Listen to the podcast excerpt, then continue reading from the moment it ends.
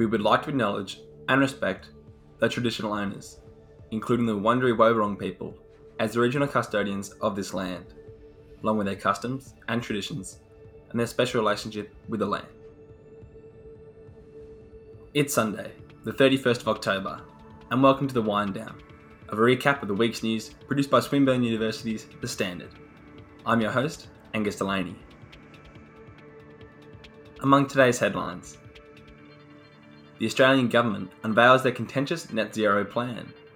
Also coming up, we talk with climate scientist Lesley Hughes about the upcoming global summit in Glasgow. So th- there's no technical reason why Australia couldn't convert to being fully electrified. All that and much more on this week's episode of The Wind Down. And now for the week's headlines. The Australian government has set a goal of net zero emissions by 2050, but won't make it legally binding and have no plans to phase out fossil fuels. The government says the net zero plan is based upon technology, not taxes, including an increased reliance on the controversial carbon capture and storage, or CCS, which involves capturing greenhouse gas emissions and storing them underground. Australians uh, want action on climate change. They're taking action on climate change. But they also want to protect their jobs and their livelihoods. They also want to keep the cost of living down. And they also want to protect the Australian way of life. The plan has been criticised as not enough by climate campaigners, including former Prime Minister Malcolm Turnbull, who says that Australia won't be expecting a warm welcome at the internationally important Glasgow Climate Summit, which begins on the 1st of November. Well, he, look, he'll, he's, he will, I'm sure everyone will be polite to him and smile and so forth, but he will not be received rapturously, let's face it. The Glasgow Summit will be attended by leaders from around the world, where they will announce new goals from the 2015 Paris Agreement. To further break down Australia's climate plan and the Glasgow Summit, we talk with Lesley Hughes, an ecologist and climate scientist. Well, I was wondering if you could tell me a little bit about your career in the climate and environment kind of area, just to start. Okay, so I'm an ecologist by training. Did my PhD in ecology, but fairly soon after I finished my PhD, I decided I needed a change of direction. So I started, this is back in 1990, started reading about climate change. I thought it'd be a useful, maybe a bit more useful for getting a job. Um, and I've been doing climate change research ever since then. So um, my main research has been in looking at the impacts of climate change on species and ecosystems, and then from that got into thinking about um, conservation in the face of climate change, what climate change adaptation in the in the case of biodiversity uh, might be like. Um, and then, probably about 15 years ago or so, because I was one of the very first people in Australia to get into the sort of climate change and biodiversity area, um, you know, I started getting asked to be on committees and, you know, policy committees and that sort of thing, government advising um, and so that kind of grew, one thing led to another, to another, to another, I suppose. And so started to do a lot more kind of public speaking about climate change as it became a more, um, you know, people started to become more aware of it as a problem. It started to become a real political issue. Um, and it's gone from there. So eventually I was asked to um, be a lead author on the two of the IPCC reports, the fourth and the fifth assessments. I was asked to be a, a, climate commissioner under the Gillard government. And then when Tony Abbott sacked the climate commission, when he became prime minister, we started the climate council. So a lot of my work is, is to do with the climate council now. Um, what did you think when you saw the government's new net zero plan that came out earlier this week? Well, it's not a plan. I mean, it's just what they were doing before.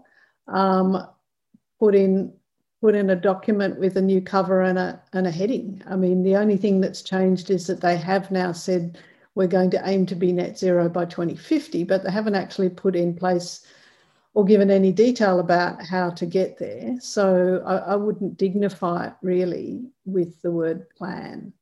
Um, you know, there's the only way we can get to net zero at any time, 2050 or before or after, is to move away from fossil fuels and rapidly and deeply. So, unless a plan has a plan for doing that, it's not a plan to deal with emissions reductions at all. Um, you said earlier that climate change was becoming a, politi- a, political issue throughout your career. Why do you think uh, climate change, which is a science based uh, topic, why do you think that's become something that is political and not an accepted fact or science? Look, I think if we really knew the answer to that question, we'd be very well off, sort of thing. It, it, it's kind of hard to understand. I mean, in the UK, for example, it's never been a political issue. You know, going right back to Margaret Thatcher, she actually started to decarbonise the, the UK economy because she closed down a whole lot of coal mines. Now, she might not have had climate change as the driving force behind that, um, but but she, she, was a you know arch conservative and kind of got into climate change action really early. So in the UK and in most of Europe, um, it's never been a political issue. You know, I mean, different parties have wanted d- different ways of approaching it, I suppose, but it, but it hasn't been that ideological divide like it has been in the UK, in Australia, and in the US. A lot of people blame it on the Murdoch press, that the Murdoch press, which is dominant um, here and in the US, kind of created that divide and, and created a false debate when really, from a science perspective, there's never been a debate. Um, so who knows? But um, the problem is it, it did become entrenched in politics and in ideology, and it still is. And I mean, this so called plan is a product of that. And you said that Australia seems to be accepted differently to other countries in Europe and around the world. Uh, is it embarrassing sometimes to be an Australian when it comes to climate change? Oh, always, yeah. I mean, I just hope, and whenever I do interviews with foreign media, I do try to emphasize that just because the federal government is doing this doesn't mean that's how Australians think. You know, I try to emphasize that there's a difference between opinions in the community and also in business and and the federal government. So, um, but it is it is embarrassing to to be known as the international climate action pariah. Um, that hasn't changed. That I think will be even more. And just this morning, it was announced that Australia is refusing to sign up to the pledge to reduce methane, to halve methane. So that was on the news this morning. And Angus Taylor, of course, quite um, erroneously and disingenuously is saying, oh, well, because half of our methane emissions come from agriculture, we'd have to cull all our cattle, you know, which is just ridiculous. So, you know, they're, they're going into this climate meeting first up with a pledge to refuse to be part of global action on methane, which is becoming a bigger and bigger problem. So I think they'll be absolutely pilloried at Glasgow and quite rightly. I hope they are. You co-authored a great article in the conversation and you referenced something called the carbon budget. Could you explain what that is to me? So from a science perspective we actually know that there's actually a pretty close relationship between how much carbon we put into the atmosphere and how much global temperatures rise. And if you if you put that on a graph um, of carbon and against temperature it's actually a line that's pretty straight so, what that means is we can use that relationship to ask the question well, for a, for a chosen amount of warming, let's say two degrees, how much more carbon can we afford to emit into the atmosphere um, before we reach, before we're committed to reaching that temperature? And so we can use, and that's called the carbon budget. So it's like um, a household budget. You know, you've got $100 to last till the end of the week you know that you could spend that all on the first day or you could eke it out, but you've only got $100. And so if you spend $40 on the first day, you know you've only got $60 to last till the end of the week. It, it's exactly the same principle. So based on the carbon budget, we know that um, we've only we we will go over the 1.5 degrees in the Paris Climate Agreement. You know, unless we stop emitting all carbon tomorrow, which is pretty unlikely, um, we're going to go over the 1.5. Our challenge is to only overshoot that by a bit and to bring temperatures down before they hit two degrees. But we know from the carbon budget that unless we halve global emissions by about 2030, we will go well over two degrees. So that's that's the carbon budget in a nutshell. And is each country given a certain part of this budget, and has Australia been given more? Nobody gives a budget to anybody. That's just the atmosphere. So different countries are pledging different amounts of emissions reduction under the Paris Agreement. There was no requirement to the signatories of that agreement as to how much they should pledge or what baseline to use or what targets to set. It was really more please do what you can um, and then please become more ambitious over time. You're not allowed to put up a target and then backtrack on it. So countries have had um, absolute autonomy to pledge whatever they think is best for their country. Unfortunately, what Australia's done um, under conservative governments is pledge a very, very weak target. And you talked about that we're likely to go over that 1.5 degree um, temperature rise. What's going to happen if we do go over that to uh, countries around the world, including Australia and the Pacific Islands? Well, look, regardless of what we do, the next few decades, climate change is going to get worse before it gets better. So the world has already warmed on average 1.2 degrees. So Australia has warmed on land 1.44 degrees already. So we're pretty close to that target already. And if we look at what's happened with a global warming of 1.2, we've had things like unprecedented bushfires. Um, we've had um, sea levels rising rapidly, which magnifies storm surges. You know, there are some islands in the Pacific that have already gone underwater and many are, are being threatened. Um, we've had increases in the amount of flooding because rainfall is coming down in more intense bursts, and we've had increased extreme days and, and heat waves. So, what we can expect over the next few decades at least is more of that and getting worse.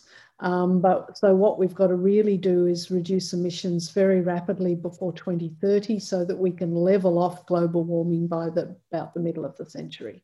And you said that uh, well, climate change is something that's going to affect us in the future and will get worse before it gets better. Do you think that long term uh, thinking is something that uh, impacts the decision making on climate change? If people think maybe the decision makers think it won't affect them as badly, that makes it easier for them?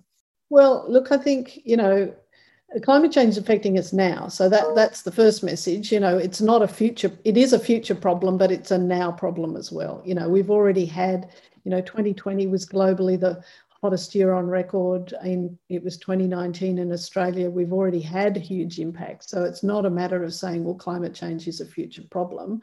It, the problem's just going to get worse. So, you know, that is affecting decision making around the world. And, you know, the reason why there is so much emphasis on the Glasgow meeting is that the, the focus will be on what we do this decade. You know, what, what are the emissions targets for 2030? Um, so yes, it is it is affecting decision making. It's affecting business and investment and, and in just global attention on this topic. So unfortunately, our government, because it still wants to support the digging up of coal and mining of gas, is doing as little as it thinks it can get away with. And in fact, you know, at the same time as saying net zero by 2050, they're still supporting and subsidising um, gas exploration, the opening up of five major gas basins. There's 80 new coal projects, you know, under consideration. So they're actually continuing to put us push us in the wrong direction. And any emissions reduction that Australia has uh, made is mainly because the, some of the states and territories are doing a lot. It's not because of any federal government policy how important is this Glasgow summit? It's enormously important. You know, we might look back on it as being the most important meeting of the century. You know, after Paris, Paris was hugely important because the, the climate agreement that was formulated there is just an amazing, amazing international framework for action. And it has brought about a lot of action and a lot of attention and a lot of planning.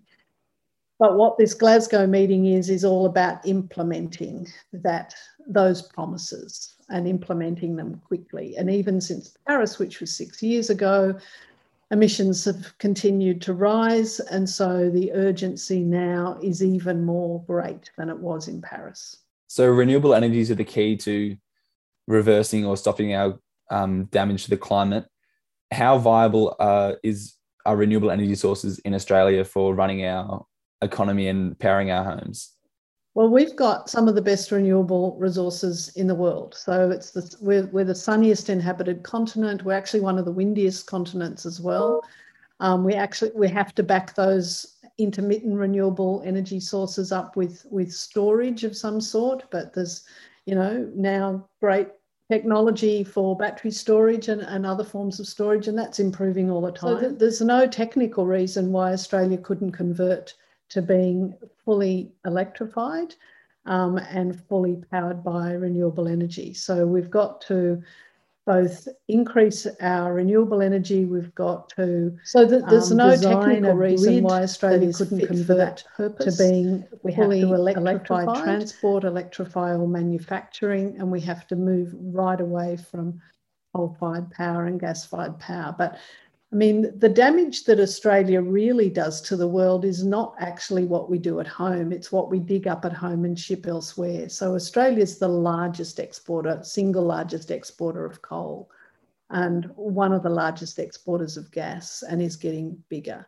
Um, and if you put the emissions that um, are caused by Australian products together with Australia's domestic emissions, we're about number five or six emitter in the world.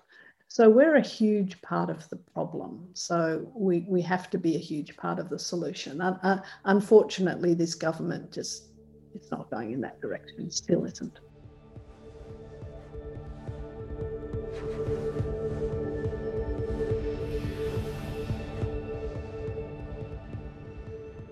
And now, back to our headlines.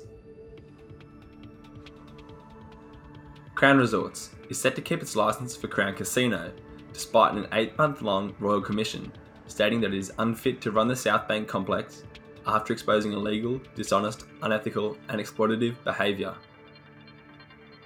Instead, Ray Finkelstein, the commissioner in charge, has given Crown two years to clean up their act under the supervision of a government appointed special manager who will oversee all aspects of its business. During this time, James Packer, a majority shareholder of Crown, will have until 2024 to sell his 37% stake in the company down to 5%. A party of 17 major news organisations published a series of articles known as the Facebook Papers, which revealed confidential information about the social networking organisation. The collection of documents that the Facebook Papers are based off of were originally redacted documents turned over to the US Securities and Exchange Commission by former product manager Frances Haugen. The 17 outlets all published pieces that describe numerous findings, such as Facebook losing its teen audience, refusal to remove the like and share button, a lack of regulation on international hate, and Facebook's lack of action on human trafficking, as well as other revelations. Sudan's military arrested its prime minister after a power coup, and just hours after that, began dissolving the government. Protesters that number in their thousands took to the street to stand against the coup that threatened the country's democracy. General Abdel Fattah Burhan, head of the Sudan military, announced on national TV that he was dissolving the government and the Sovereign Council. General Abdel stated that he was arresting the Prime Minister in order to protect him from civil war, and that he was not kidnapped or attacked. We arrested the Prime Minister to protect him. He was placed with me at my home. He was not kidnapped or attacked. Burhan continued on saying that the military will remain in charge and will appoint a technocratic leader to lead the country in the elections of 2023. During the protests, security forces fired into the crowds, killing three protesters and wounding 80. Here's Natalie Anderson with Sport. First in sport, Scientists warn AFL mandatory break for concussions may not actually be long enough. Deakin University's Centre for Sports Research is analysing whether the movement or technique of some AFLW players make them more prone to ACL injuries. Last year's AFL report informs medical experts that ACL injuries were on the rise in the women's games, with 7.5 occurring per 1,000 playing hours as compared with 5.1 in 2019. Professor David Wright from Monash University Neuroscience Department has more information. If they have two injuries that are close together or, or multiple injuries close together, then there is research to show that that can lead to neurodegenerative diseases like Alzheimer's disease and Parkinson's disease, and then, of course, chronic traumatic encephalopathy, which we've heard so much about. Ultimately, this current research project will compare the movement patterns of male and female footballers, and the project also intends on solving the mystery of why women's players experience ACL injuries at a more rapid and higher rate to their male counterparts. On to NRL news. The NRL will not mandate COVID 19 vaccinations. However, unvaccinated players may have issues with state protocols. The NRL Chief Executive Andrew Abdo informs that players will not be mandated to have the COVID 19 vaccinations. However, he has warned the unvaccinated players could be subject to harsher protocols. Andrew stated that a vast majority of clubs have close to 90% of players and staff that have already been double vaccinated. Andrew explained in a recent discussion late last week we are busy working on protocols for the players who are vaccinated and the players that are not vaccinated. Hopefully, we are talking about a very small group of players. They will have, I'd imagine, some pretty rigorous requirements around what they'll be able to do in order to train and play. And lastly, on to NBA news. Stephen Curry and Miles Bridges named NBA Players of the Week. The Golden State Warriors guards Stephen Curry and Charlotte Hornets forward Miles Bridges have been claimed to be the NBA Players of the Week for Week 1 of the 2021 to 2022 NBA season. The Golden State Warriors tweeted recently, Now that's how you start a season, at Stephen Curry. 30 is your Western Conference Player of the Week. A brief review of Week 1 for both the Golden State Warriors and the Charlotte Hornets. The Hornets are officially off to a 3 0 beginning, and much of this work is from Miles Bridges. Miles showcased his true professionalism in the season opener, finishing with 13 points, 8 rebounds, 4 assists, and 3 steals versus the Indiana Pacers. And for the Golden State Warriors, Curry was predominantly the ultimate diving force behind the Golden State really getting behind a 3 0 start to open 2021 to 2022. He began the week with a triple double 21 points, 10 rebounds, 10 assists in a win against the Los Angeles Lakers. From there, he then had a 45 point, 10 rebound game two days later in a win against the LA Clippers. And that's all in the sports newsroom. Thanks, Natalie. A recent report has uncovered that Meghan Markle was the victim of a targeted hate campaign on Twitter. A Twitter bot analysed over 114,000 tweets and discovered that 70% of the hateful tweets have come from just 83 accounts. 55 of the accounts were primary and 23 were secondary, used to amplify the messages from the primary accounts. The Duchess of Sussex has a history of suffering online abuse including during 2019, when she said she was the most trolled person in the world. The Victorian Health Department spent $127 million on unusable PPE at the beginning of the pandemic. They also spent $27 per bottle of hand sanitizer. A report by the Victorian Auditor General has revealed that the state government underestimated the cost of the pandemic to taxpayers by $800 million. The Department of Health and Human Services also overpaid by nearly $14 million in the business support package and expects that $3 million may have been claimed by fraudsters, which the police are investigating. Today's episode of The Wind Down was written by Didi Kuti, Tim Wilson, Ayana Osman, and Angus Delaney. Our editor was Ebony Weston, and was produced by Angus Delaney. Album artwork is by Emily Lee. You can find us on Instagram at Swinburne Journalism or the Wind Down Swinburne, on Twitter at Swin Journalism, or on our website, theswinstandard.net.